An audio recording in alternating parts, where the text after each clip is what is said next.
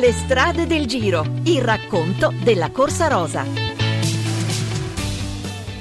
Da Genova, traguardo di via 20 settembre, sede d'arrivo della seconda tappa all'Albenga Genova di 177 km. Buon pomeriggio e buon ascolto da Giovanni Scaramuzzino, da Antonello Brughini, da Massimo Ghirotto e da Emanuele Dotto che vi parla. Mancano 7 km, 200 metri alla conclusione di questa frazione, una frazione nervosa vissuta sull'attacco di 5 corridori, corridori che sono stati ripresi, ma il gruppo dopo il ricongiungimento si è spezzato in due tronconi per una caduta. Allora per sapere qual è la situazione andiamo Andiamo in corsa da Massimo Ghirotto. Allora, sempre in testa la Tinko per Contador, Lampre per Modole, anche Sky per Ricci Porta. È un bellissimo circuito, strade larghe, 8-9 metri. A volte questo anche facilita troppo coloro che vogliono passare il punto sud dei spazi troppo stretti. Il gruppo si allarga, non c'è una squadra che sta facendo un'altratura veramente veloce, ma comunque la Tinkoff è sempre davanti. Attenzione perché l'arrivo è abbastanza difficile, bisogna saper sprintare all'ultimo momento direi che il velocista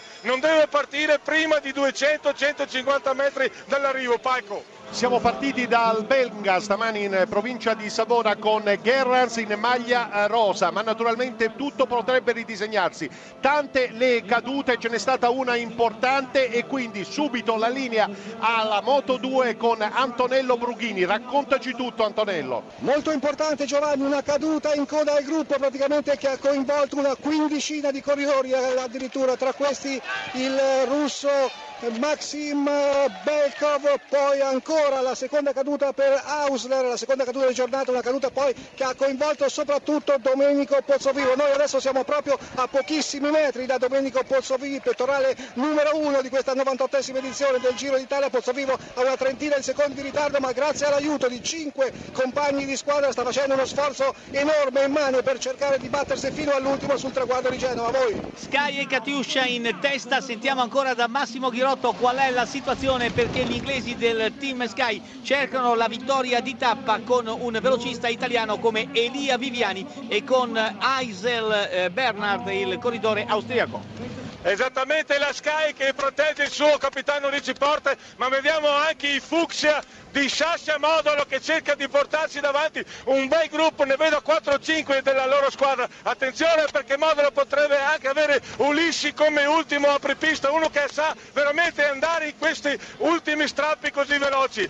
1100 metri per il gruppo e noi diamo la linea definitiva al palco. Grazie allora subito di corsa davvero ah, sulla linea del traguardo, grazie per il suo lavoro a Massimo Chirotto, ci racconta invece ancora qualcosa sul gruppetto Pozzo Vivo, la moto 2 del nostro Antonello Brughini. Come sta reagendo Pozzovivo insieme ai suoi compagni della GTR La Mondiale? Sta reagendo benissimo, sta spingendo davvero con tutte le sue energie, quelle fisiche, ma a questo punto anche le energie mentali, perché ormai ci siamo, siamo davissimo a 1600 metri dal traguardo, oltrepassata appunto questa misura. Pozzovivo è davanti a tutti, il gruppetto formato da una trentina di corridori, corridori eh, Domenico Pozzovivo come detto sta spingendo, ritmo altissimo, sta pedalando, ma forse ormai siamo a 1400 metri dal traguardo, Pozzovivo non ce la farà. L'avanguardia del gruppo ormai a 800 metri dalla conclusione, Modolo e, Modolo e Matthews sono i due corridori che stanno cercando di farsi spazio. Al comando Modolo, sta cercando di uscire il eh, corridore Matthews dalla linea retta, la poderosa rincorsa di Greipel che però pare attardato, ancora Matthews, la rincorsa di Matthews,